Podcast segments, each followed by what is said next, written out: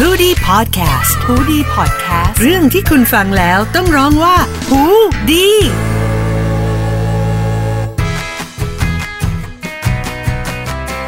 สวัสดีค่ะ คุณผู้ฟังหูดีพอดแคสต์ค่ะ ทุกวันศุกร์แบบนี้อยู่กับมินนะคะ และสังคมศึกษา ศาสนาวัฒนธรรม และพฤติกรรมชาวเน็ตค่ะ วันนี้มี host เป็นเขาเรียกว่าเป็น speaker รับเชิญคนดีคนเดิมนะคะ ออมค่ะ สวัสดีค่ะ สัปดาห์นี้ค่ะ เราจะมาพูดกันด้วยว่าด้วยเรื่องเด็กๆค่ะ โดยที่อย่างที่ได้จั่วหัวไปนะคะในชื่อ episode ค่ะว่าเป็นเรื่องของ youthquake แผ่นดินไหวจากคนรุ่นใหม่ โห ชื่อเรื่องดูจริงจังมากทีเดียวเชียวนะคะ ก็คือเราจะมาว่ากันด้วยเรื่องปรากฏการณ์ทางสังคมที่เราเห็นกันบนสังคมออนไลน์ ที่มันถูกขับเคลื่อนผ่านเด็กๆเนาะก่อนอื่นค่ะ มินขอเล่านิยามของคำว่า youth youthquake ให้ฟังกันก่อน ก็คืออันนี้เนี่ยแปลตาม dictionary แบบตรงๆเลยนะคะ ว่า youth quake เนี่ยคือ a significant cultural political or social change arising from action or influence of young people ก็คือเป็นปรากฏการณ์วัฒนธรรม ทางการเมืองทางสังคม หรือว่าอะไรก็ตามที่เป็นการลุกขึ้นมาการลุกฮือขึ้นมาเปลี่ยนแปลงอะไรสักอย่างนะคะ ซึ่งมีอิทธิพลโดยกลุ่มคนที่เป็นกลุ่มคนเด็กๆค่ะ เป็นประมาณนี้ ทีนี้เราก็จะมาว่ากันด้วยเรื่อง youthquake ที่มันเกิดขึ้นในสังคมที่เราเห็นตอนนี้นะคะ คือมินเนี่ยได้ไปอ่าน paper ชิ้นหนึ่งไม่ใช่ไม่เชิงว่าเป็น paper แต่เป็นบทความออนไลน์ จากเว็บไซต์ 101 World นะคะ ชื่อเรื่องว่า youthquake พลังการเมืองของหนุ่มสาวจากโลกถึงไทยค่ะ ของศาสตรรองศาสตราจารย์ ดร จันจิราสมบัติพูนศิรินะคะ นักวิจัยประจำสถาบัน GIGA และสถาบันเอเชียศึกษาจุฬาลงกรณ์มหาวิทยาลัยค่ะ อาจารย์เนี่ยได้เล่าความเขาเรียกว่าการเคลื่อนไหวของกลุ่มคนหนุ่มสาวที่เราเรียกว่ายูทเควกเนี่ยนะคะ เขาได้เล่าว่ามันมีความเปลี่ยนแปลงไปจากอดีต ซึ่งความเปลี่ยนแปลงของมันเนี่ยก็คือการที่ผู้คนเนี่ยเขามารวมตัวกันด้วยลักษณะความสนใจที่หลากหลาย เขาไม่จำเป็นจะต้องจำกัดอยู่แค่ว่าโอเค เรามีเราเป็นแบบ เรียกอะไรเป็นเด็กสายสังคมจะอยู่กับแค่เด็กสายสังคม หรือเด็กสายวิทย์จะอยู่กับแค่สายวิทย์แล้วมันไม่ใช่แบบนั้นแล้วนะคะ เป็นแบบเป็นการรวมตัวจากคนที่หลากหลายค่ะแล้วก็ไม่ได้มีแค่การที่รวมตัวกันแบบในที่แจ้ง หรือไปรวมกันที่สนาม มันอาจจะเป็นการรวมตัวกันในเน็ตอะไรแบบนี้ก็ได้ด้วย โดยที่สามารถสลับกันเป็นผู้นำได้ไม่ได้มีใครจะต้องเป็นผู้นำอย่างแบบอย่างโดยสิ้นเชิงอะไรแบบนี้คือ ทุกคนสามารถเป็นผู้นำได้หมดเลยสามารถ แชร์ความหลากหลายของตัวเองได้หมดเลยค่ะ ก็เป็นประมาณนี้สำหรับนิยามของยูทเควกในปัจจุบันนะคะ ทีนี้ค่ะออม เราก็เลยจะมาว่ากันว่าแล้วคุณเนี่ยเคยเห็นอะไรที่แบบคุณว่ามันเป็นประสบการณ์เป็นสิ่งที่เรียกว่ายูทเควกได้บ้างลองเล่าให้ฟังหน่อย เราอะจำไม่แน่ใจว่าแฮชแท็กเขาชื่ออะไร แต่เรานึกถึงกลุ่มแฟนคลับ พี่เป๊กผลิตโชคอะ นุชนุชเออนูดนูดนุชเขาจะชอบแบบว่ารวมตัวกันผ่านแฮชแท็กแบบทำความดีกับนุชอะไรอย่างเงี้ยคือเราไม่แน่ใจแฮชแท็กนะแต่ว่าเราเห็นอันนึงรู้สึกโอเคเลยคือการที่แบบเขารวมตัวกันเพื่อไปแบบ เก็บขยะตามชายทะเลอะไรอย่างเงี้ยมันก็ดูเป็น movement เล็กๆ คืออันเนี้ยอาจจะไม่ได้อยู่ที่แบบที่วัยแล้วแหละ แต่ด้วยแพลตฟอร์มมันเป็นแบบ online platform for the young อะเออแบบสำหรับใช่คนรุ่นใหม่อะไรอย่างเงี้ย มันเลยกลายเป็นว่าเราอาจจะไม่มากันคนละที่มาเนาะแต่เราก็คือเหมือนเข้ามารวมกันเพื่อเปลี่ยนแปลงอะไรบางอย่างได้ เออ อันนี้คือเป็นอีกหนึ่งอันเอที่อแบบเป็นอีกหนึ่ง movement ที่เราเห็นกัน หรือจะเป็นแบบ movement ที่ใหญ่ ๆ หน่อย ที่เห็นได้ชัดก็คืออย่างการเลือกตั้งที่ผ่านมาในปี 2019 ที่เป็นแบบดิฉันก็เป็น first voter นะคะ คุณเป็น first voter หรือเปล่า ไม่ค่ะแล้วดิฉันฝ่ารถถังไปเลือกฝ่าตั้งรถถังไปเลือกตั้งมาแล้วค่ะก็อย่างเราอะ อย่างมินอะ มินเป็น first voter ในปีที่แล้ว สิ่งที่ได้เห็นแบบเหมือนเป็นปรากฏการณ์ที่ได้เห็นในตอนนั้นก็คือรู้สึกว่าเฮ้ยเด็กๆ คนรุ่นใหม่เนี่ยหันมาสนใจใส่ใจการเมืองกัน เยอะมากขึ้นเลยมีคนไป observe observe เลือกตั้งกันก็มีอะไรแบบนี้ เออแล้วก็มีการแบบใช้ เหมือนแพลตฟอร์มออนไลน์เนาะ Crowdsourcing ทำ crowdsourcing ที่เออทำเป็น elect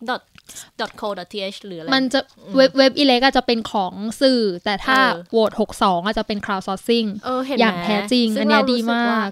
อันเนี้ยมันคือสิ่งที่ generate from the young ใช่จริงๆใช่ มันเป็นแพลตใช่ มันเป็นแพลตฟอร์มที่แบบคนคนที่มีส่วนร่วมเป็นแบบเด็ก ๆ เยอะมาก ก็คือการแบบไป observe เลือกตั้งคือมันจะเอาไว้ เขาเรียกว่าเอาไว้ audit คะแนนเลือกตั้งค่ะว่า เเขตเนี้ยได้คะแนนเท่าไหร่โดยที่คนที่ไปตามดูจะต้องมีการแบบถ่ายรูป แล้วก็ส่งให้ดูแล้วก็คีย์คะแนนเข้าไปให้ดูแบบเหมือนเป็นการแบบช่วยช่วยกันเมคชัวเออมีการ cross check กันเกิดขึ้นอะไรแบบนี้ แล้วก็อันนี้ก็อีกหนึ่งเหตุการณ์ที่เป็นการเคลื่อนไหวใหญ่ ๆ ก็เช่นน้องเกรตาอันนี้ก็น่าสนใจว่าน้องเนี่ยเด็กมากเด็กแบบยังไม่มีสิทธิ์เลือกตั้งเลยนะ ก็คือ how dare you คือทุกวันศุกร์เนี่ย น้องก็จะชวนชวนกับเพื่อนๆ แล้วก็หยุดโรงเรียนประท้วงนะคะ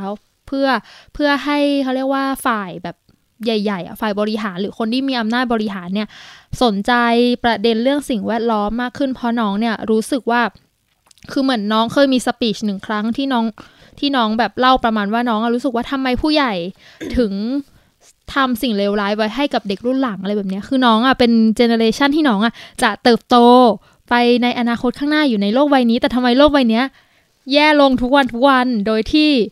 โดยที่ผู้ใหญ่ไม่ทำอะไรเลยผู้ใหญ่ไม่เห็นจะคิดจะแบบจะรักษาโลกใบนี้เอาไว้เลยค่ะ น้องก็เลยแบบโอเคงั้นฉันจะลุกขึ้นมาต่อสู้ โดยมีเด็กที่รุ่นเดียวกับฉันนี่แหละลุกขึ้นมาต่อสู้ด้วยค่ะเฮ้ยซึ่งสิ่งเนี้ยสิ่งเหตุการณ์น้องเกรตาเนี่ยมันพอยเอาความหมายของยูทเควกได้ดีมากเลยนะใช่เพราะว่าการ แผ่นดินไหวอะ มันจะเกิดจากแมกมาใช่ไหมทุกอย่างมันจะมีจุดระเบิดของมันมันจะมีจุดระเบิดเออเรามองว่าคนเด็กๆรุ่นเนี้ยอาจจะมองว่าการกระทำของผู้ใหญ่หรือบูมเมอร์เนี่ยนี่แหละคือแมกมาที่นี่แหละ คือทำให้ใจฉันมันระเบิดว่า ทุกอย่างมันเริ่มจะปะทุออกมาอะไรอย่างนี้เนาะจริง อันนี้ก็แบบมันเห็นภาพของความเป็นแบบยูทเควกว่ามันคือแบบนี้ อีกหนึ่งเหตุการณ์ที่น่าสนใจ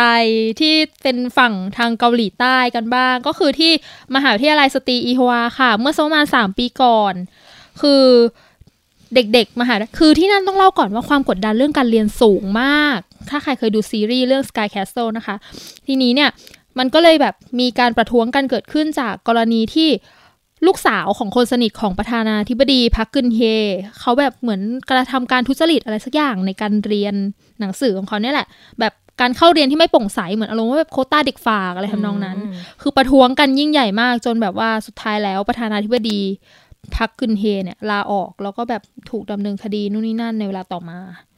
นี่ก็น่าสนใจเพราะว่าเป็นแบบพลังเด็กเหมือนกันพลังเด็กหญิงฉันก็จะสู้เพื่อตัวเองอะไม่แฟร์ถ้ามองจากบ้านเราอะ เด็กฝากก็คือเรื่องเล็กน้อยมากนะ แต่อันเนี้ยมันคือแบบอ่าในในประเทศที่มีความยุติธรรมสูงเนาะใช่ในฉานะคะ ต้องบอกว่าเฮ้ยในฉาจังจริงเขาก็แบบ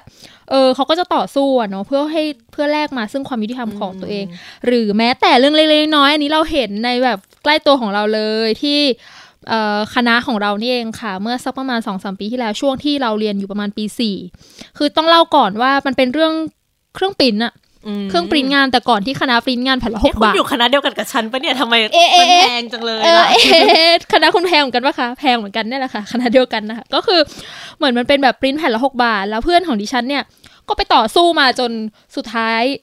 เรียนจบออกมาแล้ว แต่ว่าน้องๆเนี่ยได้กลับมาปริ้นแผ่นละหนึ่งบาท อันนี้แบบเป็นการต่อสู้แบบ เราเห็นเป็นเรื่องเล็กๆ น้อยๆ แต่ว่ามันไม่ยุติธรรมสำหรับเรา